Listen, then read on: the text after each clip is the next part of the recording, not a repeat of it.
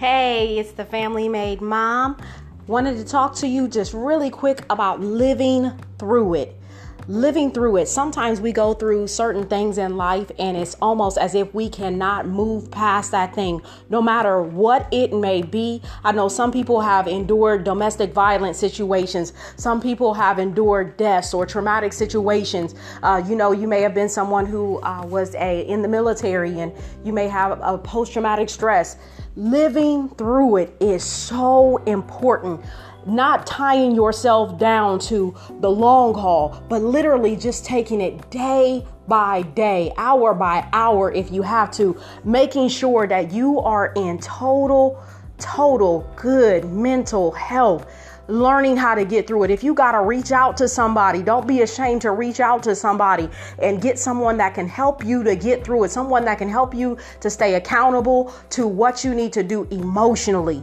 Our emotional well being is so important it's important because it helps keep us on track. It keeps us on target to what we need to be doing and how we need to be doing it. So I thoroughly encourage you to make sure that you are journaling, doing whatever you need to do to live through it.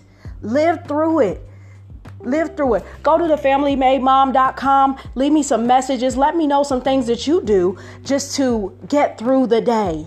You know, if you've dealt with something traumatic, what was it that you did to get through the day?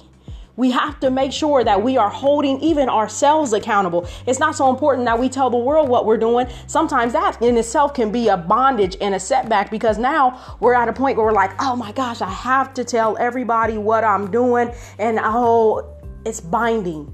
No, you get through it. Get through it the best way that you can. And my hope, my prayer for you is that you find someone that can help push you along the way. And remember, if you're broken, stay away from people who are broken, hurting, and still not healed.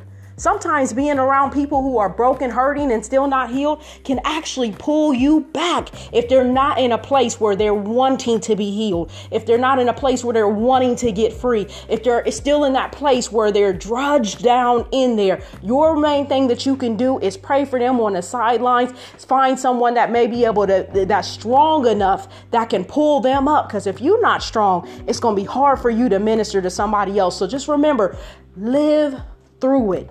Make sure that your emotional health is in check. This is the Family Made Mom. Have a blessed day.